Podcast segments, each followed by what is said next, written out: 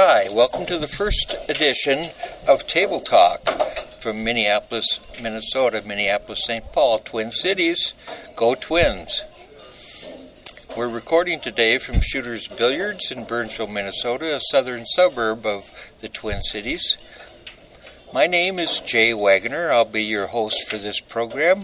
Hopefully, we'll be putting out a weekly program.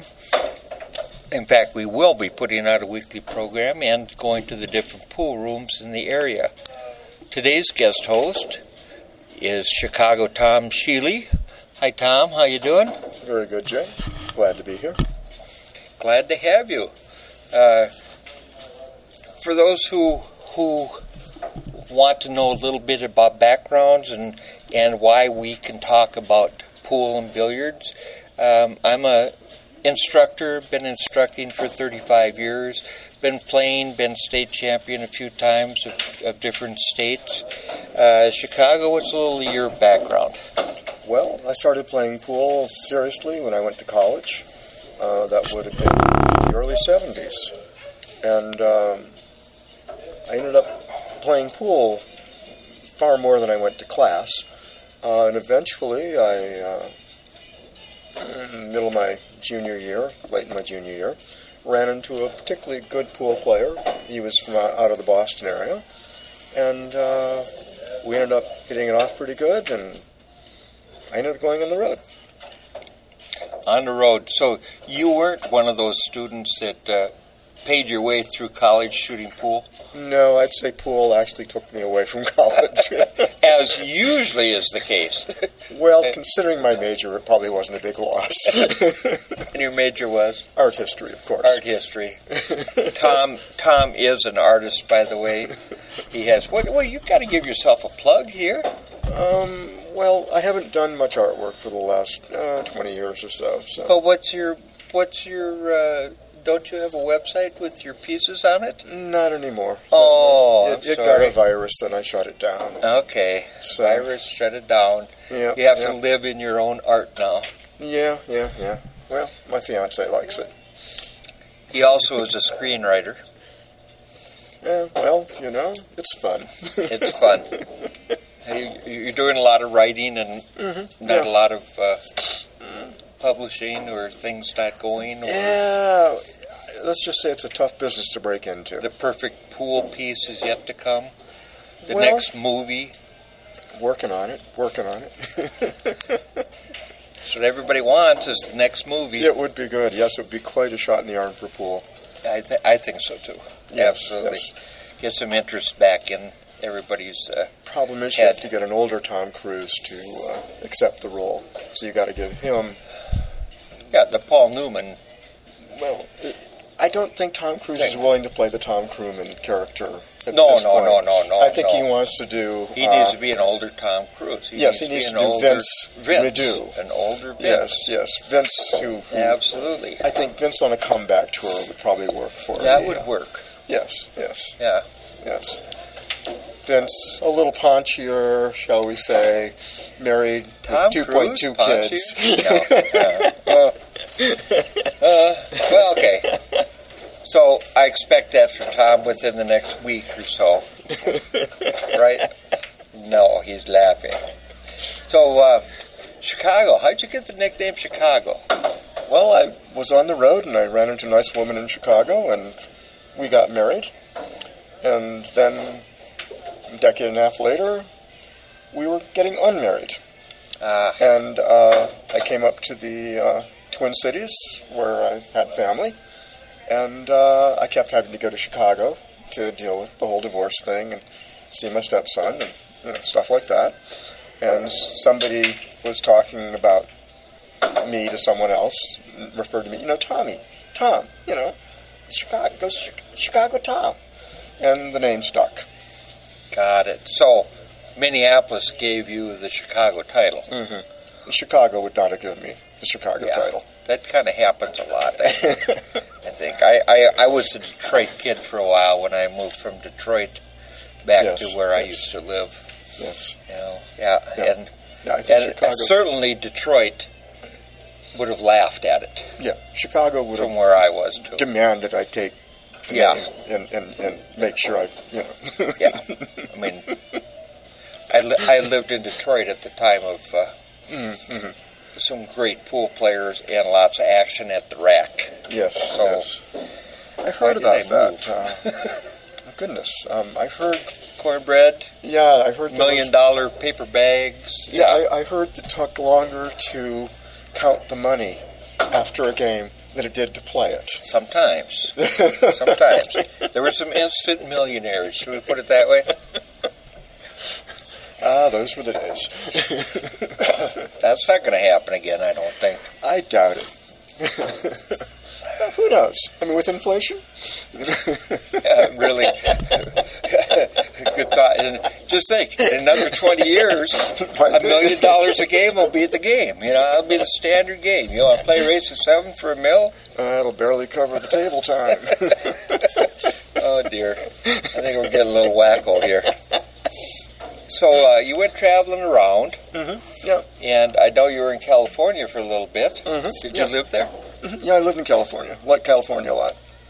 Southern because of the uh, because of the action and because yeah, yeah. of the weather, of course. the weather was, yeah, yeah, marvelous. And Um, you could sleep underneath the underpass because the weather was always good, or not? Or if you had to, but I was sleeping in motels. The action was so good. you did well. Yeah, you did well. I was quite impressed by the action. In the LA area, San Diego, that whole area, Uh, is so large that you literally could hit a different bar every day for never play the years. same guy for years. if you didn't. Yeah, if you wanted to. And there was a lot of bar action at the time. Sure. Well, yeah, there were no Yeah. casinos back then. No. We're talking what late seventies, early eighties. Yep. Yeah, late seventies, early eighties. Yeah, and uh, Keith McCready out there. he was in his prime, uh, late seventies, early eighties. Yeah. Yep. Did Yeah. you run into him? I never played him. I knew better. Uh, but Now there was no internet or anything back there, and he knew better. Oh, there was tremendous rumor mill going around, and Keith was the hot subject anywhere out in the western areas. He was Um, he was the guy for. Oh yeah, yeah, yeah, yeah, yeah. He had a tremendous day course in Charlie the Ape, and uh, and he uh, got really good action. One time we were watching Keith play uh, um, nine ball on a big table, fooling around for twenty a game, which I would have thought was serious action. I mean, that Mhm. was like that was your atonement run right there. Sure. Well, that Uh, was one night in a motel. By yeah, the way. right, right. Yeah. So I mean, it was good steak. Um, and he's just fooling around, and he doesn't quite get in line on an eight ball playing nine ball. He comes a little short, and so he hits the eight ball dead straight, which is to say he missed the corner pocket that he was shooting for, Okay. and he hit the short rail. And we're all looking at it, going, "Huh?" And then the uh, eight ball hits the long rail, hits the short rail, hits the next long rail, and goes for a rail swoosh right into the corner pocket. And of course, he'd stopped the cue ball perfect for the nine ball, Of course. and this was on a nine footer. Whereupon a friend of mine turned to me and said, I think we're watching the best pool player in the world right now. And at that moment, nobody in the room would disagree. He was. Uh, Yeah, yeah. The only He- person who might have disagreed was Dave Matlock out of Kansas City.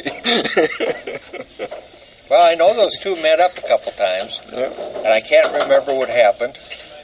um, boy, I, I think they might have split it, I think so. It's, that's what I heard. but I'm not sure, and I don't even know if they played on the seven or nine foot. If anybody has information on that, go ahead It'd be and, interesting to hear. and uh, you can you can give us an email at Yeah, yeah. our, our our email address. We're still setting up things here, so it's kind of a little rough, but the number one, one table talk at gmail.com. I'll repeat that again, one table talk at gmail.com. And, uh, you know, maybe you have some information and we can clear that, or go ahead and put it on AZ forums. yeah, you yeah, know. be curious to hear. Yeah, I'd like to know that, how it happened anyway. Well, I know that uh, the rumor I heard was that Weldon Rogers, who was the top bar player in Arizona, went out to Kansas City and played this kid who was supposed to bet up pretty good. And he lost, which shocked Weldon because he was a very solid, especially with the big cue ball bar Okay. player. And so he was, you know, one of these people who had his dander up and saw a good economic opportunity. So he, he sent Keith out to play him. And then he was equally shocked when apparently Matlock beat Keith. Okay. That was the rumor. And then, So we know we know that uh, we know that Keith got beat once by That's, that's, Matlock. that was the rumor at the time. Well, Yeah, yeah. actually, my good friend and buddy uh, Daryl Smith down there doing full time radio show Mm-hmm. podcast. Hey, uh, I know you're going to be doing a. Uh, if you're listening, Daryl, I know you're going to be doing an interview with Dave. Would you ask him about that situation and Yeah. and what really happened? Inquiring minds want to know. Well, yeah, we all like it. We all like the history, especially when you got two top players that are supposed to be the best in what they do. Yep. I know that I've heard uh, Matlock ran, I think, 26 racks in a bar box. And uh, I heard 29. 29? Okay. Well, I know Keith, uh, I personally saw him run a 21. And somebody else saw him run a 23. Unfortunately, when he ran the 21, that just got him even from the loss he had taken against the same Oh, player playing one pocket. Oh dear, easy come, easy go. yep. Well, we got a little off on a tangent there. it was good. It's good to hear the history. I like. I love yeah. that. That Game's that got a lot of things. history. Yeah. Um, as I said, we're located in Minneapolis, Minnesota. Although Minneapolis St. Paul proper has no pool rooms, they're all in the suburbs, and there are six pool rooms left after the no smoking laws went into effect. We used to have 13, but now we're down to six. And these are six good, solid businesses. We're broadcasting today from Shooters, as I said. Uh, Burnsville is a southern suburb. And a little further south and to the east is Farmington Billiards. And Farmington is like a 20 table room. Uh, real good owner there, Dan Ryder. We also have Jimmy's Pro Billiards, and that's owned by Jimmy Wetch, professional player. Uh, probably the uh, best player in Minnesota, maybe even today yet. Even Although still, it'd be interesting to see him and Jesse Engel duke it out a little bit. Some of the top players from here have been, uh, how do I say, leaving the state for greener pastures. Yes. So, Jesse Engel is now in Florida, I believe. No, he's back. He's back. He came back. Huh.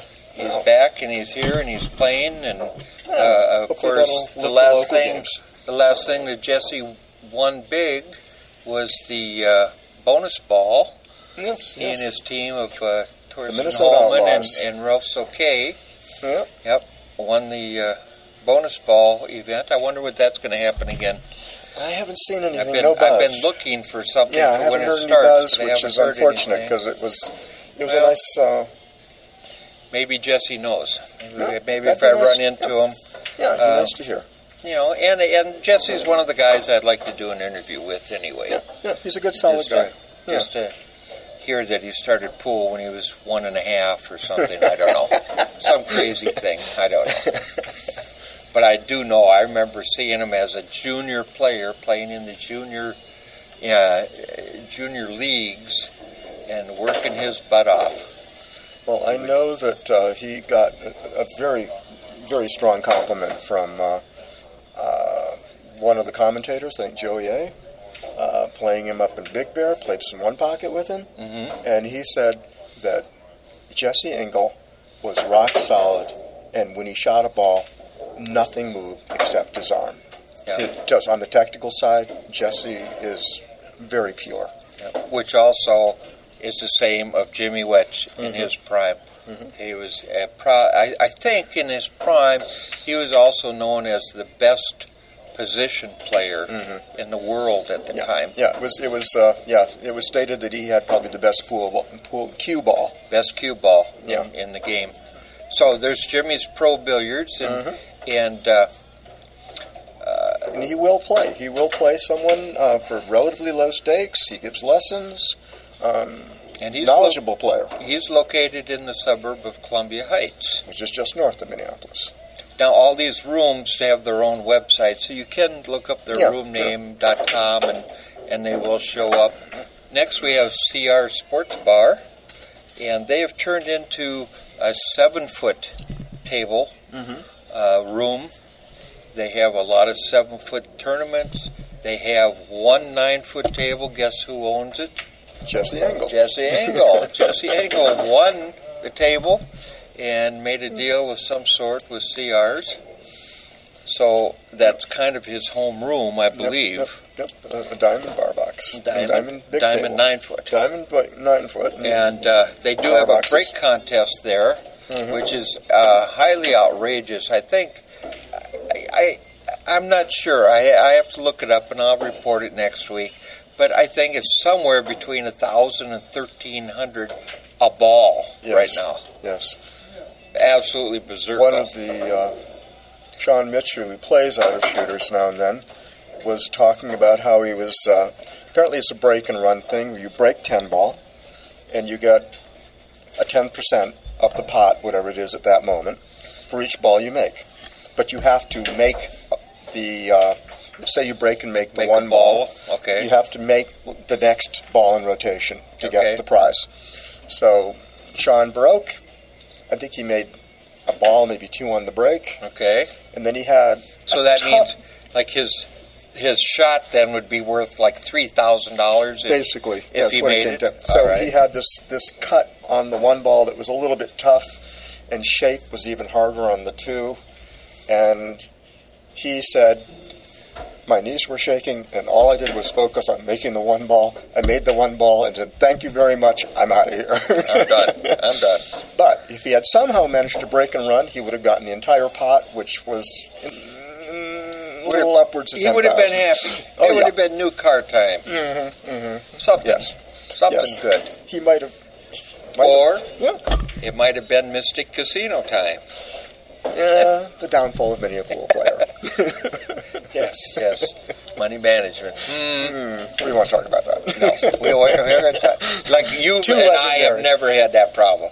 I personally, strangely enough, I, I, I just don't have a problem with casinos. I go to them and I use the buffet and I leave. There you go. Usually, really good phase. I agree with yeah, you. yeah, the best. So that's CRs. Uh, and then there's Two Stooges, which also used to be like a 60 table room. Yeah, I think good. they're down to like 50 tables now. Just moved to bar boxes. Yeah, probably And it was 30, University 35. Billiard Street. University Billiards, Billiard Street went through a couple name changes. Yeah, and uh, it was one of the uh, first big rooms to see the writing on the wall that the big room had had its heyday. Yes. That the color of money had been out a while earlier. The uh, the demographics were changing, and there was time to move more into a how do I say a league friendly environment. And uh, they made the transition rather handily, from what I can tell. Yeah, they have, uh, well, I don't know, between 30, 35 seven foot diamond Mhm, bar mhm, tables, mhm, seven footers, and uh, and they're full of leagues almost every night. All the tables seem to be played all the time. As I say, it was a good business decision on their part. Yes, they have a they have a beautiful. They, I understand they put About a million dollars into the room. yeah over a million dollars Yeah, into yeah. renovations. They have a beautiful Mhm. middle of the room island elevated bar. Mhm. They have great food there. Mhm. Uh, It's a wonderful place to go. When they had the nine footers, they had some uh, had a couple of Gabriels, an excellent table out of Europe, um, with steel frame construction. They weren't afraid to, and still aren't afraid They still to. they still have that one. oh, okay. I'm not sure. I think I think that's their feature table. they had a couple of Verhoeven um, billiard tables too, as I recall. I think those are gone now. Yeah, yeah. And Not they brought in some great great talent to play there and give exhibitions. Mhm, Correct? Oh yes, yes. I remember one time watching Efren Reyes and uh, Francisco Bustamante play uh, race to 21 nine ball there. Guess it doesn't get much better than that at that no, time. no. This was back in the uh, late 90s, and they were both on their game. It was impressive. Yeah. And at that time, uh, Minnesota probably had more masters, grandmasters than any state in the union for uh, bar league pool, Mhm. for the BCA, for APA, for all the leagues that were going at that time. There was some good. Uh, there was some, there was some great pool players here. Um, yeah. So I understand he gave quite a spot to anybody. Efren Reyes was noted for giving up 14-4 for 14-4 14-4. In fact, to the basically owner, almost anybody in Minnesota. pretty much, yeah. He and um, basically the people, the locals, were pleased if they actually made Efren have to try. So 14-4, 14-4, yes. I'd be trying awful hard. Oh yeah, yeah, and he was and he was betting for 100 a game. I mean, it wasn't like I, you know, you know. I feel like I would have to play that game just to save face. Mm, How could he turn down 14-4? And I don't care who it is. well, Well, of course, when I saw 20 people in front of me lose their $100, Yeah, I, I mean- suppose I could change my mind. Efren Reyes, um, how do I say? There's a psychological intimidation factor. Well, yes. yes. Yeah. Yeah. And, and you were going to say the owner? The Ty, owner, Wil- yeah, Ty Ty Wilson, played by the way. And What I, I just want to mention, Ty Wilson is in the VNEA, VNEA Hall of Fame Mm. as a player for, uh, I think he was at every tournament for 20 plus years Mm, goodness, good and, for him. and won it both team and individual. Too many years to count. Yeah. So, well, he was proud to play Efren, absolutely. and he was proud of the fact that he actually forced Efren to try hard. okay. But, But, I don't think he got there. But he didn't get there. He- 14 4. Didn't His get pride, there. his point of pride was that Efren had to try hard to beat him. Well, yeah, you, you have to find some quality, I guess, at that point. Well, at the very least, you get to say you played the great Efren Reyes. Absolutely. You know. And there's a lot of people who would just love to say that. Mhm. Even though they got completely wiped out. And he did his magic, and he is a magic man, absolutely. Although I did see him in a tournament at Cue-Nique Billiards, owned by Jerry Briesath Mhm. uh, in Madison, Wisconsin. Oh, okay. And uh, in this tournament, which had a lot of heavy hitters, uh, Reyes and Parica were living in Chicago at the time. Right. Dallas West, Right, you know all jump the. Chicago yes, yes, players. Yes, of course. yes. Um, and they all converged on Madison for this tournament. And guess who was two and out? Efren Reyes. Efren Reyes was two and out Nine ball. at this tournament, nine ball race to 11. So who was he playing? I have no idea. I didn't look at the board. I was playing. My thing is, I never look at the board, so Mhm, so I can't even tell you who put him out because I hate watching pool in that situation. When I'm Mhm. playing, I love watching it any other time, but when I'm playing, I don't want to get psyched out by Yeah, anybody, yeah, you so I don't focus on watch. Anything else? Yeah. You know, although, so he's out of the tournament, and what is he doing? He's hustling on the three cushion table. Well, I've heard an interesting story about Efren. Somebody asked him, you know, if he was, you know, they guessed he might be in the top five in billiards. And Efren, he's pretty self-effacing, said, no, top two, three. and he wasn't He needs a little. counting his own horn. He needs a little was practice, Just huh? being, just being accurate. He's, Um, only, he's only two, three. apparently, he played the uh, top Korean player and uh, trounced him. Yeah. So you're looking at somebody like, say, Thorne Blomdahl. Yeah. You know, one of the few people who's going, nah, you probably don't get there. How do you, you know, how do you disagree with what he can do? He was he was the man Yep. for so many years. Yep. Absolutely. So, and the next pool room, or last or sixth room in in the cities is Biff's Sports Bar. Uh, Biff's is once again a seven foot haven. They run lots of tournaments there, weekly tournaments, as do all six pool rooms in the Minneapolis area. They all have weekly tournaments. They all add money weekly. On top of that, we have the Midwest Pool Players Association, run by Mhm. John Stitch. Mhm. That organization puts on some of the largest tournaments in the country, Mhm. although nobody knows about them. Well, they have heard of uh, um, Black Bear, I believe it is. Black Bear. Black, Black Bear Bear is uh, Casino. drawn a natural, national, uh, um, pretty high class field. Um, some top players. Shane Van Boening's played there several times. And a lot of very good players have played there. Um, This year, uh, let's see, the event at FPA event at Black Bear is uh, end of November, November 27th. Mhm. They have both singles and team, 10,000 added. I think most all their uh, casino tournaments, looking at their website, are all 10,000 added. The season opener is at Two Stooges this year, uh, September 27th. That's 1,500 added. How's that? Wouldn't hurt to take down first prize on that one. Uh, played eight ball on the seven foot diamonds. They have four divisions, and uh, it's a one day tournament. Saturday, September 27th. Saturday, one day tournament. Yeah. Start early, play late, get out of there. You Yeah. don't even need to spend money on a room Yeah. unless you win. Oh, that's up to you, of course. Yeah, unless you win, because then, of course, they're a bar too. They have drinks. Yeah, yeah. I So guess there'd lose, be reason to if celebrate. If you lose a nail biter heartbreaker in the finals, you, you can console yourself with a, a beer or two. Yeah. So, Yeah. Plus, they, as I said earlier, they have great food. Yep. So yep. that's how you know. That's one that you might travel a little bit for. How Yeah. many?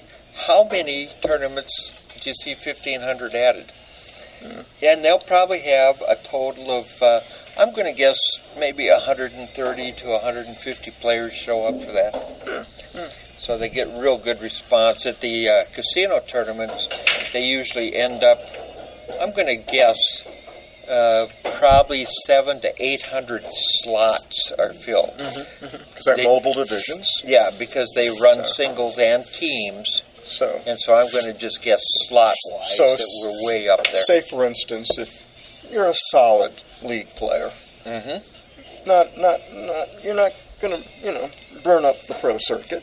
And Shane Van Boening, for some reason, decides to show up because he wants to impress the crowd, pick up a little extra cash. You don't have to worry about playing him. Unless you, You can want watch to. him. well, in which case you can bump yourself up to master and hope you get a good draw. I have good Shane stories. you know, my favorite.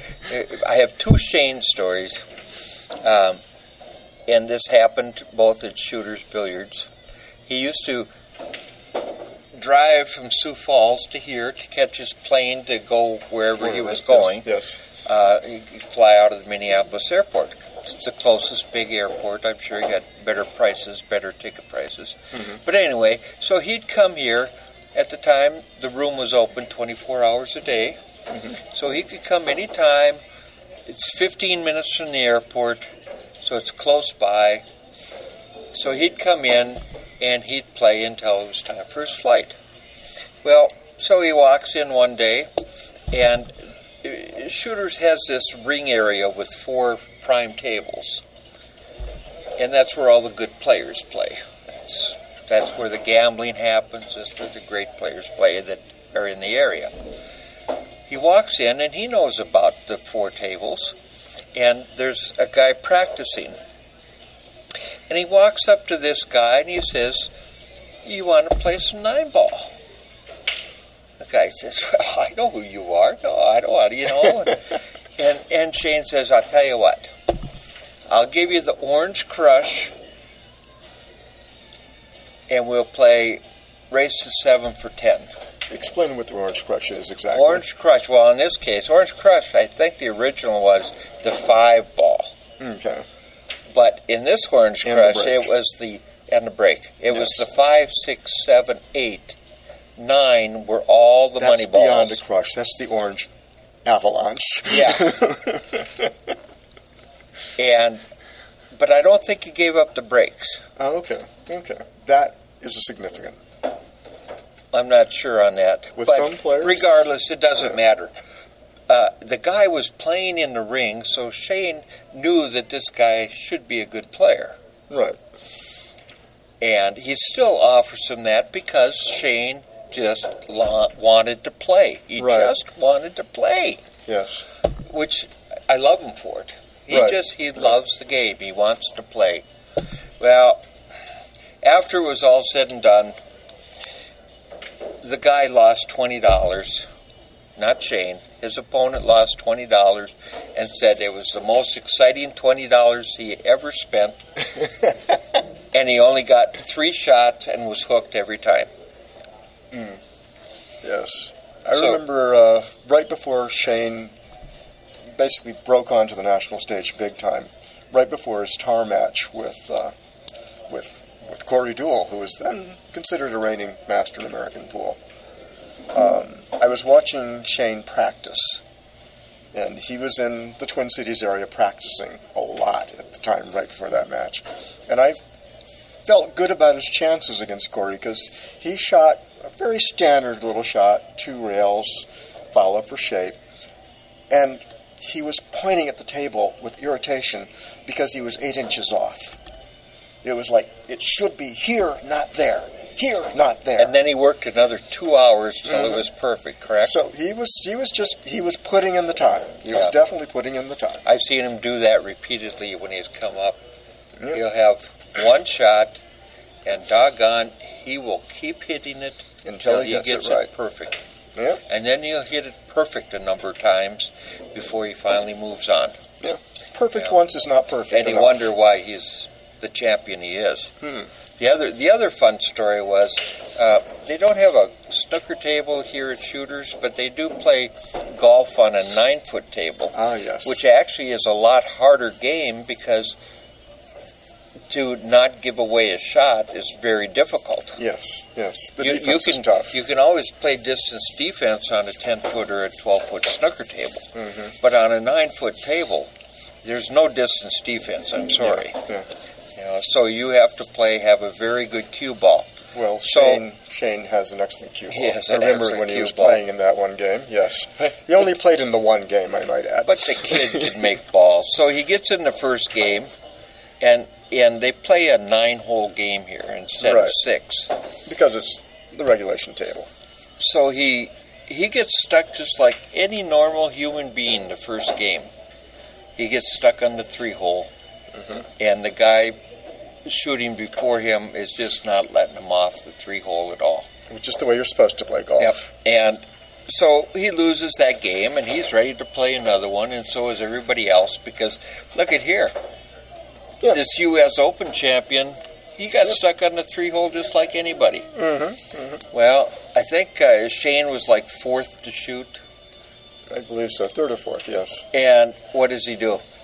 He makes the opening bank and Maybe the upper gets kind of lousy shape. Makes a super thin cut that you're not even supposed to cut that thin. up into the other, the left hand. Right. Uh, and corner. so he's made the one hole and the two hole gets and perfect his on the side. perfect on the side and runs out. The entire. And he's still the only one to run nine holes in that golf game. There's a lot of people that have run the eight holes, but never done all nine. He does his second try, and guess what? Everybody got afraid of him then, and the game was done. Uh, and get over. Yeah. yeah. I still wanted to play. It was great fun. I Yeah. was. It was worth the money just watching him do it. Yep. Yep. Yep. You know, Yeah. and- Yeah. And that's what I like about Shane because the stakes weren't big. He made he made probably 50 60 dollars from everybody in that game. Yeah. Yeah. you know, yeah. but like I said, the kid Just likes to play. Yeah. to play. The kid. Yeah. What is Yeah. he? 30 years old now. I still call him a kid. Yep. Yep. Yep. Yeah. yeah. Been a. Yeah. Yeah. Well, he yeah he just as you say. I remember he played a local here. Gave him I think the six ball and beat him quite easily. But the guy was just pleased to have played Shane. Yeah. Yep. You know. He puts out a lot of goodwill. Yep. He's great for the game of pool, Mm-hmm. and he lives close by. Yeah. Well, when he's around, he's on the road a lot right now. Yeah, well, I guess he's going to uh, England here pretty good with Earl as his partner for a Yeah. world what World Cup of or World Doubles Championship. Yeah, yeah. Curious to see how that works out. Should be interesting, although I Yeah. know Shane does like Earl a bunch, and you know, Well, that's because Shane's hard of hearing. Some of Earl's tirades. that's funny. That's funny stuff. Yeah, yeah, he just shuts off his aid. I don't know. What what did he say? I don't know. Did he Yeah. talk to you? I'm sorry. Oh man.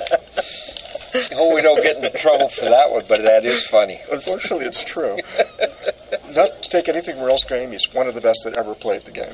Yeah. Definite fact. Yeah, absolutely. Best shot maker ever. Oh my God, yes. Know, although, once again, these doggone kids nowadays. Well, Oh, Yeah. Skyler, What can you say about Skyler Woodward? Fearless with a combination on a, on a Oh. Valley bar box. I'll say that for him. Ah, Absolutely fearless. he has, yeah, no Yep. fear. Yep. All of a sudden, he turned into a monster. Yep. Well, not all of a sudden. He's been working No. his ass off. He's he's gotten uh, good backing and good coaching and been taken around and they they've they've got him.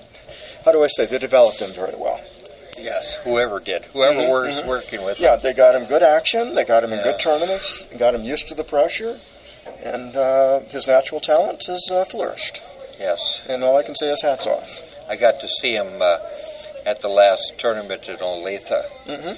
and Yeah, yeah. yeah, what a talent! What a talent! and he's developed it. It is you got to have the physical talent, and well, as everybody knows in pool, it's ninety percent between the ears at a certain point, and he's got that too. And he did, he did in Olathe. He did well in the one pocket also. So, Mhm, so he's a he's a nine foot player too. And all around, yeah, No, yeah, no slouch there. yeah. So yeah, it's good to see somebody work hard and get somewhere. You bet. Now, before we were talking earlier about uh, about the game nine ball, and you and I both grew up in the era of the push out. Yeah, the one, yeah, Push out. In fact- foul. yeah, different game. Tommy doesn't enter a whole lot of tournaments, but shooters here had a push out tournament, which Tom just couldn't sign up fast enough for. And Well, we're talking a great field. There are a lot of master players. There are a lot of players that kind of knew the game, but they weren't from the era that Tommy and I were from. And Tom kind of just won the tournament hands down and beat everybody up It was because he knew the game and knew what to tempt people with. I, Yeah. I I agree that that was a lot more cerebral game and more of Well- playing an opponent game instead yeah, of the table. was the thing. The difference was that it was easy to exploit your opponent's weakness in rollout. I remember one time I was playing a guy and I saw that he couldn't make a cross corner bank. For some reason, he just had a weakness on that one. So fine, I kept rolling out to soft cross corner banks. Lo and behold, he had a dilemma. He could either give it to me and I'd make it, or he could shoot it himself and miss. Eventually, he started shooting them and playing safe Right. and then I'd roll out to another different kind of bank. Sure, sure, sure. And it was just. That's it- right. We it's kind of like being able to exploit somebody's backhand in tennis. You know. Um, and I remember in those tournaments that uh, that uh, I would. That was the time when I would watch players because I You wanted to know what they mm-hmm. were missing. I wanted to know that they were scared of the the long on the rail shots or you know whatever it was. Well, my strength was I learned to cut balls very thin because people would usually give them up. Your strength is also seeing shots that nobody in their right mind sees. Also, Tommy. One could argue that isn't a strength. If they go in the hole, it's a strength. okay, well, When they don't go in the hole, what were you thinking? that's what I ask myself sometimes. it looked good on paper, It worked in your head, right? where it should. What Yeah. happened? yeah, just translating it to the paper. But as I say, the games were different. I'm not going to say one's better or worse than the other. Just Different skills. Um, I'd say the two three rail kicking game is is has become rather well developed. Yes. You see now some very strong safety play, and then replies to safeties with a couple rail kicks that then leads to a safety. Right. Often on purpose. Sometimes you get the impression randomly, but a lot of there's a lot more control with the kicks than there ever was. Oh yeah, yeah. And I attribute all that to the uh, jump cue, Well, the jump cue, yeah, yeah. the jump cue, because initially, way back when, we just had to put a ball, an object ball, in the way between balls. Well, I used to roll out hooked, so I'd, I'd have to jump. Yeah. People well, would give me but, that. People would give that up every time, and with with but the big even cue back ball, then, rarely did you jump with a full cue. That came into play, I, I rolled and- out two jump with a full cue. right?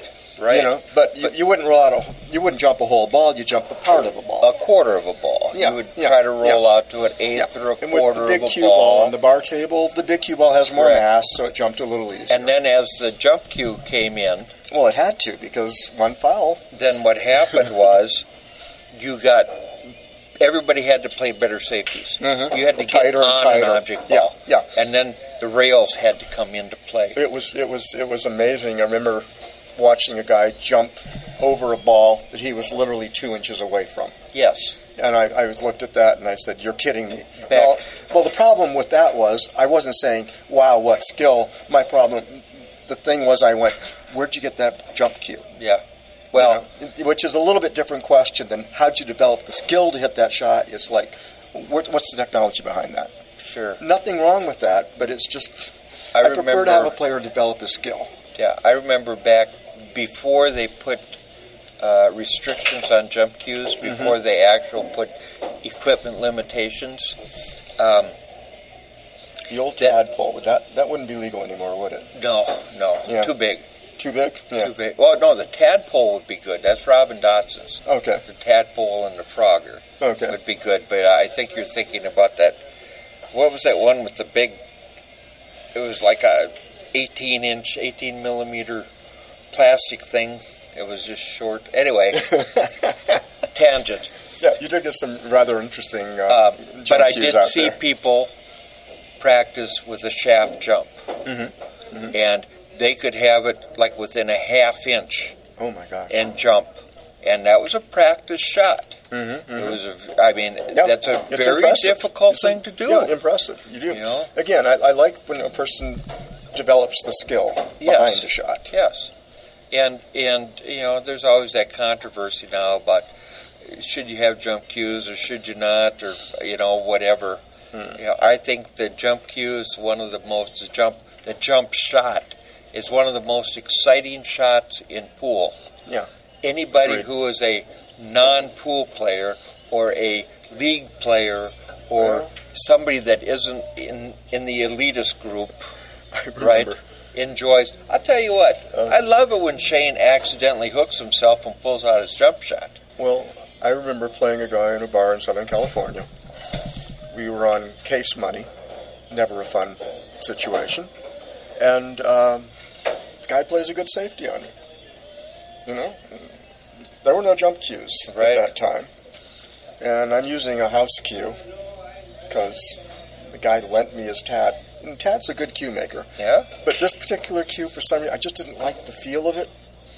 So I grabbed the cue off the rack, and so I've got this shot, and I'm down on the shot, and my partner's sitting there in my line of vision as I'm going over this ball, jumping into the side pocket, and he's shaking his head no.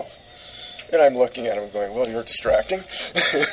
and so I, you have to focus. Good partner, yeah. so, little negativity coming Yeah. out, huh? well, thank you. Thank you for your vote of confidence here. Yeah, this is a tough shot. I know this. so I jump the ball, go over the full ball, hit the ball into the corner pocket. Now I jumped it with high left because I had to come around two rails for sure. Fine. I make the shot. Everything's cool. The guy I'm playing apparently starts swearing to somebody else, some kind of big time, and you know, and I run out, and eventually I end up winning. Thank God. You know, needed the cash. Sure. Um, the next day, my partner's sitting there. This, uh, this was Hard Times back, the old Hard Times, when it was in uh, uh, Costa Mesa, Okay. the one before the one in Bellflower. So we're back at Hard Times the next day. And he says, Yeah, you know, nice jump shot. And I said, Thanks. And he said, You got lucky on the shape, though. And I said, Oh, go ahead, set it up again on the big table. This was on a bar box. Sure. And so we set up on the bar big table, and I hit it again with high left. Came around two rails hit got shape, and I said, I played it with high left. Yeah. And, you know, and I'm Yeah. sitting there saying, next time I'm shooting the shot, don't shake your head no. Don't tell me there wasn't skill in that shot. And also, Yeah. don't tell me that a lot of jump shots are difficult shots, even with the ball removed. Yeah. If you if you take the impeding ball away, lots of times there's still a difficult shot, and now you're adding the jump to it on top of it. Yeah. I you know I, so I I guess I disagree with promoters that say no jump cue because I, I think it's a, one of the most exciting Oh, yeah, yeah, shots yeah, in pool. yeah, yeah. Yeah, my only complaint about the uh, jump cues in general is you really just don't have the same amount of control as you would with a full cue. You don't. You know, You um, don't. I don't. I don't think a person's going to take your modern jump cue and confidently jump and go two rails for shape. um, just because it's going to be hard to be sure of the English. Well, you know. I don't know about going forward, but I can certainly say you can go backward. I've seen I've seen um, players jump and come backward quite well, two Yeah. three feet, nicely, quite nicely. Uh, the going forward is a little more difficult, absolutely. Yeah. Uh, back when you're talking about what you, I mean, you were going what a quarter of a ball with a full Um, cue, This one was a full ball. full ball. Oh, Yeah, you, well, not quite a full ball. you were a little berserk. You were a little bit of. Uh, Ah, I was younger and confident. I guess. I guess. Well, on that note, we're going to take a little break right now and uh, kind of quit laughing so much and talk about a few other Laughter's- things. laughter's bad? no, laughter's great. I love it. Be back in a few minutes. Focus on come, come in. Welcome back to Table Talk. I'm your host, Jay Wagner, and my guest co host today is Chicago Tom Sheely. And we're sitting at Shooter's Billiards in Burnsville, Minnesota, doing this recording. Hearing the click of the balls. Music Click the of the balls. They're getting kind of full. We're going to hear more racks being broken. That's wonderful. Tuesday is a big leading night here on the nine foot tables. Yep. And I think they have like, uh, what, 42, 42 nine foot tables here? And a Huge. good selection of bar boxes. Huge, huge room. Probably one of the largest in the country. Right up there. Well, think uh, one of the things that is happening in the pool scene, and kind of happening around here a little bit, is that we're getting players that are putting money into a high entry fee tournament. Yeah. Know, 2,000 entry, Yeah. 5,000 entry. Yeah, they're, Uh, they're finding that they uh, would like to play for a, a higher prize fund than uh, added money alone seems to be willing to produce for them. Yeah. So they're putting in the money themselves.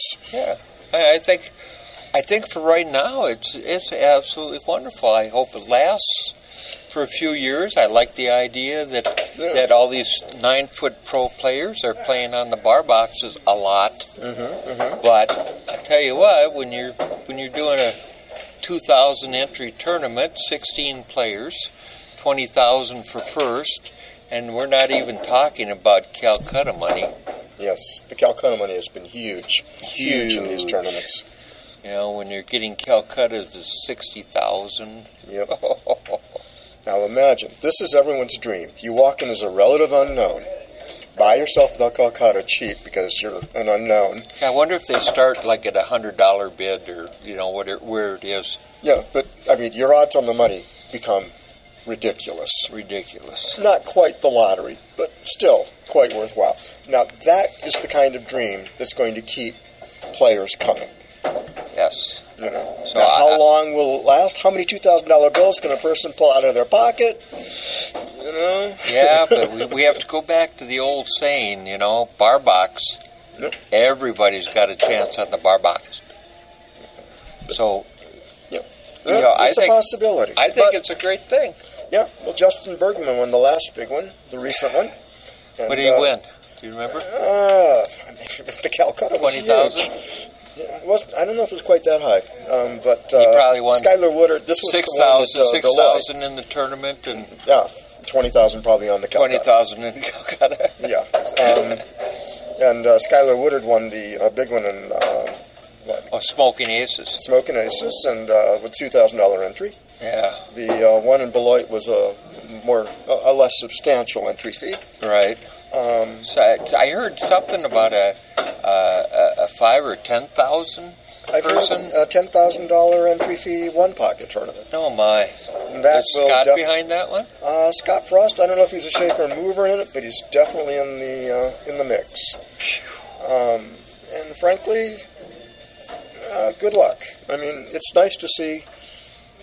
I, I presume we'll see some quality pool, quality one pocket, One would think and uh, might pull some of the uh, some of the unknown players out into the open again, kind of like the IPT did. mhm, mhm. You know, that was one great thing that the IPT did. All these players that couldn't make a living decided they were going to try again. right, right. Now, the only problem the IPT had was I don't think they had a media revenue stream. No, and, that's what they were working for. Yeah, yeah, and uh, Or a gambling revenue stream, a, a line, yeah, a casino line. which you can line. get in the Philippines. Yes. If you ever want to have some fun, check out Filipino uh, action matches on the net. You will find the the cultural differences between the Philippines and America astonishing. I said I read something about uh, they actually employed a guy who would who would pick the bugs off the table between shots. you know, on, on an outside table or something like that to that effect. Well, I know the conditions are very different. I, I uh, recently saw a video with uh, little Alex Pagulayan playing Jericho Benares, and there was the constant drone of motorcycles and mopeds going by on the street. Obviously, a busy thoroughfare right outside the, uh, Was the this, walls. They just had walls. Well, it had uh, corrugated uh, metal walls. How many walls? I assume all four. Oh, Uh, fairly okay. large room, a large crowd. I mean, Okay. a capacity crowd watched the match. Um, very good match. It went hill hill in a race of 23, and uh, you had people that assumed to be the officials, um, and um, a very polite, very knowledgeable crowd watching, and uh, quite intimate too. I might add. And they all were the- close to the table. Sure, like we were when we first started playing. hmm You always, you always, you never sat down. Oh no, Well, no, so, no. so that's the secret to why Filipinos never get sharked. They can't. If you can fade that noise, you can fade anything. Yeah, yeah. Wow. So these high, these high uh, I, entry fee tournaments. I hope they have. Uh, I hope they have some longevity, as you say. I, I, I'm, I'm a little concerned about without corporate money. I'm afraid that it's just going to be hard to get the kind of cash that these players are looking for. And I understand their desire for the money because, frankly, if you want to make a living, you've got bills. Oh You want to pay them. You love Well- pool. You want to play nothing but pool. The top end players, that's all they do. In the last couple hours what? In the last couple months, Skyler's made forty thousand or so. Mhm, You know, I mean, if you put that in perspective, there's a lot of people in the United States who'd like to make forty Mhm. and they don't even do that for a year. Right, right. Now, true, he's got some expenses. He's got the travel expenses, which do add up. But, absolutely, but, but but they're they're not long tournaments. These are no. these no. are two and three day events. Mm-hmm, mm-hmm, So it isn't like going to the U.S. Open and spending a week. mm-hmm. Yeah, yeah, yeah. And they're, they're like a long You know, weekend. and You know, yeah, and in fact, Yeah. you could almost still have a job. Pool Yeah, players have a job. yeah. I'm sorry. I know. I know. didn't mean to make a funny there. Well, as a friend of mine, a friend of mine in Phoenix, uh, uh, ex-road partner of mine, he was in a pool hall, and Jackie Madden was saying to him, "Pat, I heard you got a job." And Pat said, "Yeah, yeah, yeah. I, got lucky, and I'm working with a friend of mine." And Pat was a good local pool player at the time, and Jackie said, "Well, that's good. Good for you." And then he said, "Wait a minute." No, that isn't good, is it? and Yeah. It, it's both were true. Both were Both true. were it's confusing sometimes. You know, uh, earlier today we were talking with a local player, and he was talking about uh, the question, "Why do you miss?" a tough one. One you have to ask yourself after you've done this, which everyone has, Yeah, and everyone will. but, but I mean, he had the perfect answer. You either overcut it or you undercut it. That's the bottom Breaks line. Breaks it down to its simplicity. Know? So forget all that mind stuff and all that other, right? Take it right down to the simplest form. There's the right spot on the ball to hit, and hit it. That's right. The game is simple. Game is simple. Hit the ball. Hit the ball, make it go in. If it doesn't, make a correction. Yep, that's pretty much it. And actually, in saying that, that's what a lot of teaching is. Mhm. Teaching people how to make a correction. hmm Well, sometimes it's your fundamentals. For whatever reason, your cue is not moving in a straight line, which makes it much more difficult to spot on the ball you're aiming. Right. And sometimes it's just your psychological approach. You're paying too much attention to the wrong thing. You, you're paying so much attention to shape that you miss the ball. Yes. And, you know, you, obviously when you play, you'll know where you fall in terms of why you missed, if you pay any attention at all. Although the best excuse I ever heard for missing, and, and understand they're all excuses, and you can't win making excuses. Unfortunately, no. You need to know the facts. Right. Well, this guy, as Joe Friday said, just the facts, man. this guy is not shooting like he can shoot. And I mm-hmm. said, well, why are you missing today? And he said, well, because I took the bus to the pool room today. And I was on the bus, and I got into an accident and I had a flat tire. And I was too busy thinking about the flat tire and accident that I couldn't shoot.